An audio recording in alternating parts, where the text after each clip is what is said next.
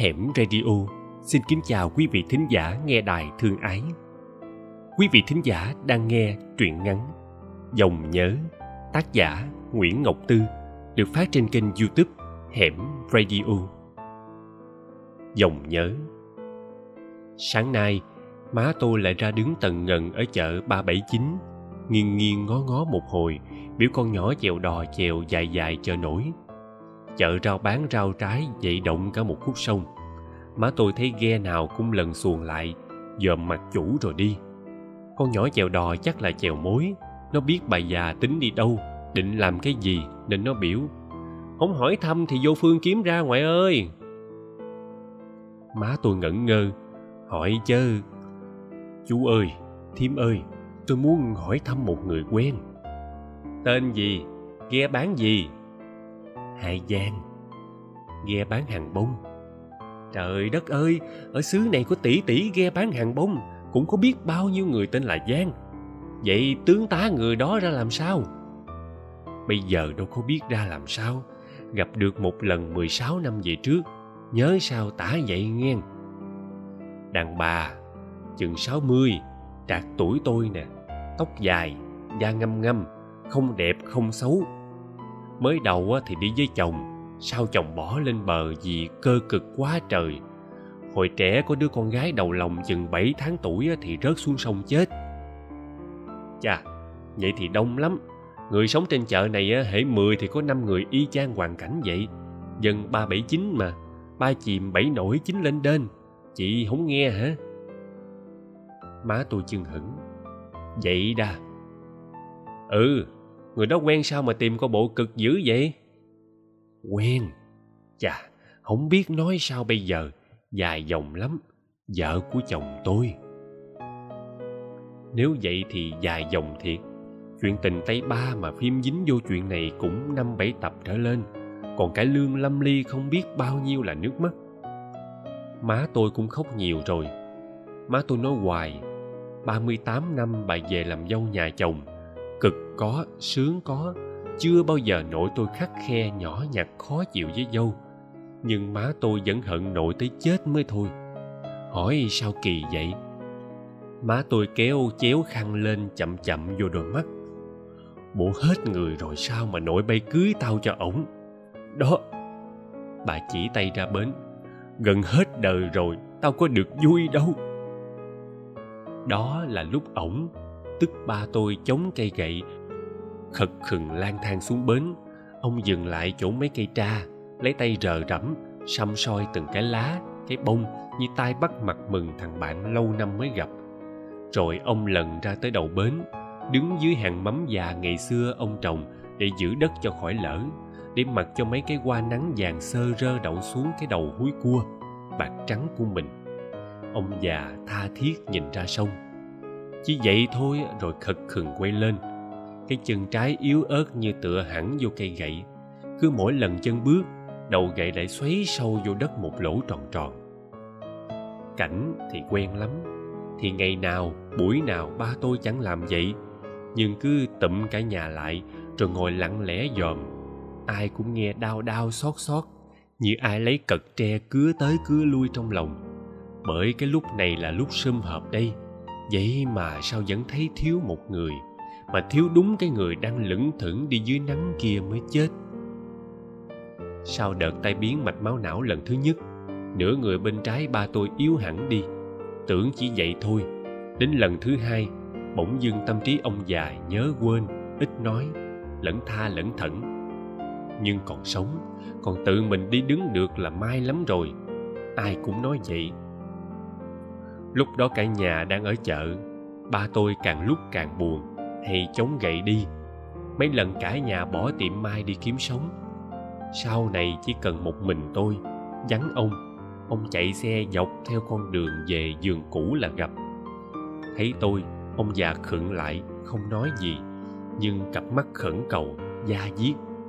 Tôi làm như không biết, cầm gậy, đỡ ông lên xe chở về. Có lần ba tôi khóc ông khóc rưng rức, nước mắt, nước mũi nhẽo nhão lòng thòng.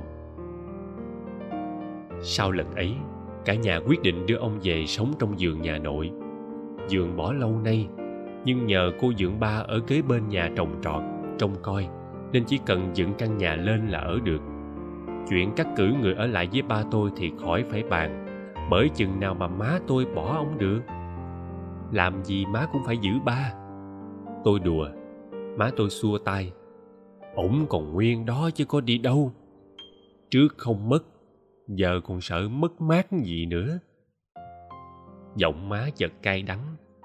Hồi đó giờ ổng có phải của tao đâu mà tao giữ. Nói rồi má tôi trùm cái khăn lên đầu bước xuống xuồng, đưa tôi qua sông, tới bờ bên kia. Ngó lại, ba tôi đứng chinh dinh trên bến. Đôi mắt như đang nhìn da diết mà không biết nhìn ai, chỉ thấy mong mênh vậy thôi. Chơ dơ, cô độc. Má biểu tôi đi đường cẩn thận rồi bơi xuồng trở về, còn nói giới theo. Sao má lo quá? Má sợ ba mày. Ổng mà chết, ổng cũng xuống sông để chết. Lo cũng phải, không phải ba tôi nhớ giường xưa mà chống gậy về. Ổng nhớ sông một ngày ba bốn lượt lủi thủi chống gậy ra bến, cặp mắt như ngó mông, như hờn giận. Ba tôi vốn là người của sông mà. Ông đang ở đây, nhưng tâm hồn ông, trái tim ông, tấm lòng ông chảy tan vào dòng nước tự lâu rồi. Và cũng y như má tôi, ba cũng không sống được mấy ngày vui. Vui thật, vui đúng nghĩa. Hồi tôi còn nhỏ, còn sống chung với bà nội. Đêm đêm cả nhà đi ngủ, ba tôi ngồi hút thuốc trên bộ dạc cây trước nhà chống rèm lên, ngó ra sông. Kiểu ngồi một chân xếp bằng, chân kia dựng lên, rồi tì cái tay cầm điếu thuốc lên cái đầu gối. Đêm này qua đêm khác, kiểu ngồi không đổi. Nửa đêm, má tôi đi tém mùng lại. Tôi thức giấc, ngó ra chỉ thấy đốm lửa lập lòe, lúc đỏ rực, lúc lại tắt thiêu tiêu. Má tôi ngồi trong mùng lặng lẽ nhìn ba, còn ba thì nhìn ra sông sông cách nhà một cái bến dài chỉ ngang đám dừa nước, đám ô rô mọc lởm chởm chồm từ mé lá lên. Những đêm trăng sáng, nếu không dướng mấy bụi ráng bụi lứt dại, có thể thấy một dòng chảy líu ríu, sáng loáng lộng lộng. Ban đêm, con sông trước nhà tôi không ngủ, nó thức theo những chiếc tàu rầm rì chảy qua, theo tiếng mái chèo quẩy chách bụp rất đều. Dài từ ngã ba dàm đến đây, nước chảy êm, khuất gió những chiếc ghe đi đêm hay đậu lại nghỉ ngơi. Lâu lâu có chiếc ghe hàng bông lặng lẽ neo lại ngoài bến nhà tôi, treo ngọn đèn trông lên cây đước chôm chởm những cái nhánh con. Mỗi nhánh lủng lẳng trái khóm, trái bầu dầm nắng mưa đã teo héo.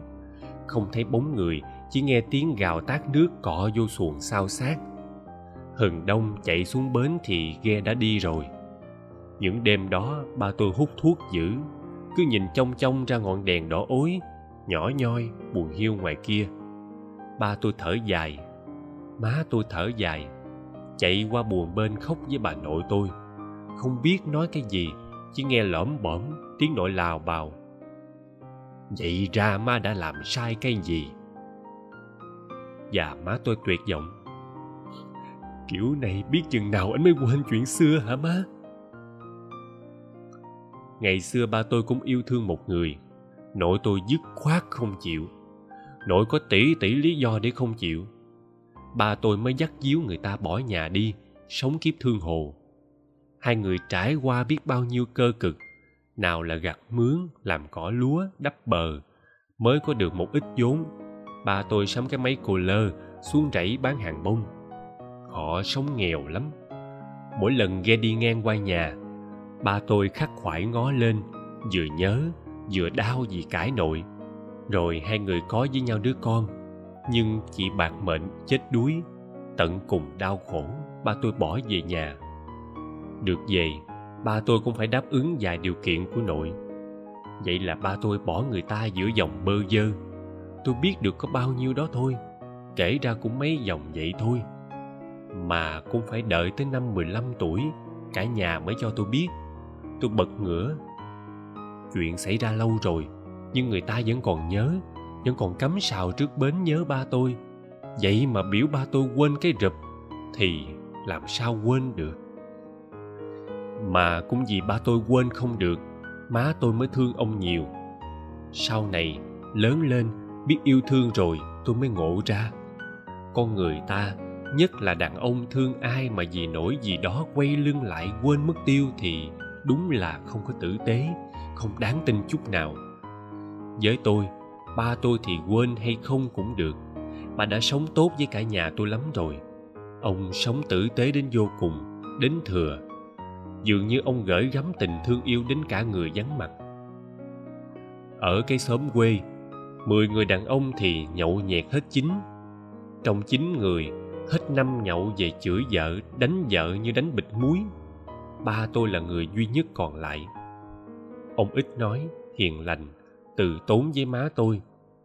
Những lần má tôi bệnh ba chèo một hơi mười mấy cây số vừa đi vừa về đưa má tôi ra trạm xá, không than mệt, không thở ra, tận tụy. Lúc nào cũng mình mình tôi tôi. Thấy bà hàng xóm nghe tuổi cho mình mà khóc, má tôi cũng hòa khóc theo. Cảnh mỗi người tự người đó biết. Người ta hay đứng núi này trong núi nọ vậy mà mơ hồ dường như mình mắc nợ ai đó. Cả nhà tôi lúc nào cũng cảm thấy không vui, dù hạnh phúc. Hai thứ này sao lại không thể đi chung? Tôi thấy ai đòi, nhưng nợ vẫn cứ là nợ. Nó rờn rờn quanh quất trong trái bếp, ngày ngày khói tỏa. Trong mấy chiếc giường ngủ con con, trong hai bữa ăn mỗi ngày. Ngồi quay quần như vậy trong bụng cứ nghĩ, có một người nào đó cô độc bơ vơ. Mà tội nhất là nội tôi vốn mê cải lương. Nhưng bữa nào tivi chiếu mấy tuồng có bà mẹ chồng ác nghiệt, chia rẽ duyên của con, dâu là thấy nội tôi rầu. Cho tới lúc cuối đời, chắc nội tôi vẫn băn khoăn trong lòng câu hỏi, vậy ra mình giống mấy bà già trong đó thiệt sao? Má tôi thấy nội bức rứt cũng không tỏ ra phiền muộn nữa, cốt để an ủi nội tôi lúc cuối đời. Khi nội tôi vừa khuất, má quyết định gặp đối thủ một lần chỉ định nhìn vậy thôi, chưa biết làm gì mà cũng không biết làm gì người ta.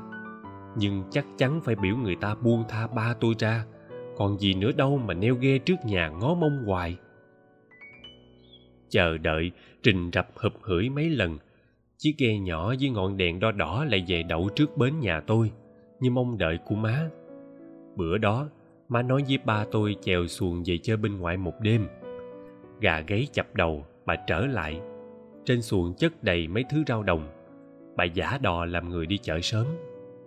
Ngang qua, má tôi tấp xuồng lại kế bên chiếc ghe than tính đi chợ cho sớm mà gió quá, chèo không lên bậy thiệt. Má tôi tin rằng người đàn bà kia cũng như ba tôi, những đêm như vậy không bao giờ ngủ. Mà thật dì đang trong đèn ngồi theo áo gối, nghe tiếng má tôi, dì quay lại dường như sững sờ, bất ngờ một chút dì cười. Dạ đêm nay nhiều gió thiệt. Dì dẹt mớ quần áo kim chỉ trên cái sạp tre. Chị chui vô mụn ngồi cho ấm chờ bớt gió rồi hẳn đi. Ngồi ngoài đó cảm sương chết đó. Má tôi không từ chối, bà buộc dây xuồng lại, bước qua ghe. Bà cao người nên ngồi trong cái muôi lập bằng lá chầm đớp phải khom một chút. Họ ngồi đối mặt với nhau má tôi thấy lòng mình bình lặng lạ lùng. Họ ngồi dựng cái cảnh gặp mặt này. Cứ tưởng là phải làm một cái gì ghê gớm lắm. Có thể vì người đàn bà của ba tôi hiện lên rất hiền. Vì mặc chiếc áo cộc tay màu cao khô ở trong, khoác thêm một chiếc áo bà ba ở ngoài, mỏng te, nhiều mụn giá, tóc đã bạc nhiều, lơ thơ dài cọng rủ xuống mặt. Sương gió đã làm cho khuôn mặt dì đen sạm, nhăn nheo má tôi nghĩ thầm trong bụng, xấu hơn mình nhiều. Má tôi sợ cứ nhìn chằm chằm người ta hoài cũng không phải, nên má ngó lơ chỗ khác. Đồ vật trên ghe món nào cũng nhỏ nhắn tuần toàn. Ngay sau lưng chỗ má tôi ngồi, bỏ khoan tát nước có một cây ớt hiểm, một cây sống đời đang trổ bông, trồng chung trên miệng cái khạp bể. Vì lúi húi dẹp miếng vải đang theo dở với lấy bình thủy, chăm nước vô cái bình trà sức giòi ho khúc khắc. Má tôi chép miệng. Chà, có trà uống thì còn gì bằng. Mà chị bệnh hả? Mấy lá sống đời này ngậm với muối cũng đỡ ho lắm đó đà. Chị ngước lên cười. Dạ lúc này trở gió, cũng nhờ nó. Má tôi hỏi, chị đi ghe một mình hả? Một mình cũng được sao? Dạ cũng được chị ủa mà chồng chị đâu? Dạ dì bối rối. Ảnh đi xa lắm. Còn chồng tôi thì theo vợ bé mất rồi. Má tôi nói luôn dì nhìn sững má, dường như để xem xem nỗi đau mất chồng của má với dì có giống nhau. Hồi lâu, dì chợt cúi mặt. Uống trà đi chị. Hoàn cảnh của chị cũng buồn thiệt, nhưng thể nào rồi ảnh cũng quay về thiệt đó chị, đa số đàn ông đều tốt. Tốt sao? Người ta bỏ cô để cưới tôi mà tốt à. Má tôi ngồi lặng, tự hỏi, mà không biết nói gì nữa. Cái câu quan trọng nhất chắc không phải nói lúc này. Má tôi ngồi ngó quanh, một ánh đèn nhỏ nhoi thôi cũng đủ hát sáng dài sau cốm gạo treo trên vách. Mấy hũ kẹo, bánh ngọt, tiêu tỏi để bên này, trái cây như khóm, bí rợ khoai lang thì chất thành hàng bên kia. Sát bên hông gì, dưới tấm vải trắng theo dở là hai sắp quần áo cũ. Người lớn có, trẻ con có, được sắp ngay ngắn, nhưng hết thảy đều cũ kỹ, bạc màu. Má tôi giọt miệng. Ủa, chị có cháu nhỏ hả? Sau này, má tôi nói, đó là cái câu tàn độc nhất mà má lỡ miệng đánh ngay vào nỗi đau của dì. Dì nhìn trân trân vào ngọn đèn, cái nhìn đau nặng con bé phước nhà tôi vô phước lắm chị à tại tôi không cẩn thận, nên cháu vừa mới biết bò thì đã té sông, trôi mất. Cũng mười mấy năm rồi. Bây giờ nó còn sống, chắc tôi theo gói cưới cho nó cũng vừa. Tôi tôi chim bao thấy cháu nó hoài, chim bao lãng nhách à. Tự nhiên tôi thấy con tôi biết nói, nó biểu má đừng bỏ con. Trời đất ơi, tiếng nó thấy cưng lắm kìa. Día tôi trả lời má sẽ sống trên sông hoài với con. Día tôi thấy nó cười. Dì nói một hơi dài, giọng dì hơi nghẹn lại. Trời ơi chị có chuyện buồn lòng mà tôi lại kể chuyện buồn lòng nữa. Chắc chị phiền tôi lắm. Mới đồ này tôi cất lâu rồi, sợ mốc. Cứ mấy tháng là tôi đem ra giặt lại. Của con bé con tôi có, của chồng tôi có. Chồng tôi tôi chỉ còn giữ lại bao nhiêu đây thôi chị coi. Tôi khùng không không giặt thì không được, mà giặt hoài á, tới hơi chồng cũng bay, tôi cũng quên mất rồi. Dì cười quay quắt, má tôi chút nữa đã bật khóc, bà cố nén nghẹn ngào. Đàn bà mình sao khổ vậy? Tiếng gà gáy xa xa, con nước đêm nay mau lớn quá, mới đây thôi đã ngập nửa cây sào neo ghe rồi. Lúc này nước lớn không nghe bìm bịp kêu, mà nhờ không có, chứ nghe bìm bịp kêu càng buồn nữa. Má tôi ngồi bình tâm lại. Vậy thì mình nhỏ nhen gì mà dành với người ta chút này nữa? Năm này qua năm khác mình được sống chung với ảnh. Ban ngày ngoài ruộng, ban đêm chung giường. Ngó mặt nhau ăn cơm, ngủ cũng đấu mặt lại ngủ. Còn người ta, nhớ thương đứt ruột, có thể chạy ào lại để gặp nhau nhưng vì lương tâm không làm được, đành ngồi đây ngó lên, ngồi ở trên ngó xuống, đau lắm chứ má tôi nhìn ra ngoài trời, vẫn còn khuya lắm, nhưng đã thấy mấy chiếc xuồng đi chợ sớm lướt qua. Tiếng mái chèo quẩy chủm trên mặt sông ngọt, nhẹ, cứ tưởng từng lát nước xếp lên nhau như những lát đất cày. Dường như trời bớt gió nhiều rồi. Vì nghiêng đầu ra ngó trời chừng như núi tiếc thảng thốt. Trời đất, đêm qua lẻ thiệt, chắc tôi phải đi bây giờ. Sớm vậy sao? Dạ tôi thường đi, trước lúc người ta thức. Tại tôi nhiều chuyện, làm chị theo không xong. À không, người đàn bà cười, nét mặt thốt nhiên buồn bã.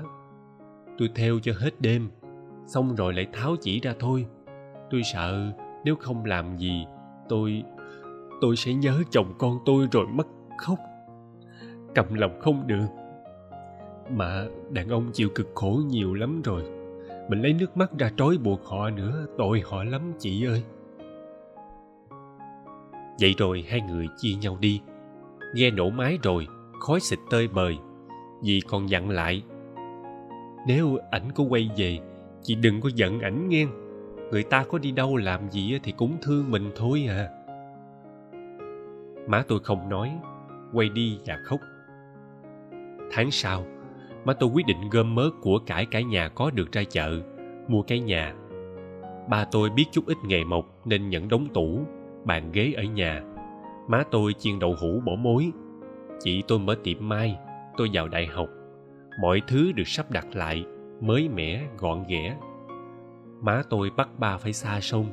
Nhưng chính bà cũng biết, những dòng nhớ vẫn tiếp tục chảy mãi trong hồn ông. Má tôi cũng không kể với ba cái đêm gặp tình địch ấy. Nhưng mãi mãi, mỗi khi cả nhà ngồi ăn cơm, tim má lại hiện lên hình ảnh cái rổ ướp chén đang bằng nang tre đã xỉn màu. Trên đó có cái dĩa, cái tô và ba cái chén, ba đôi đũa như thuở người đàn bà trên ghe còn nguyên một gia đình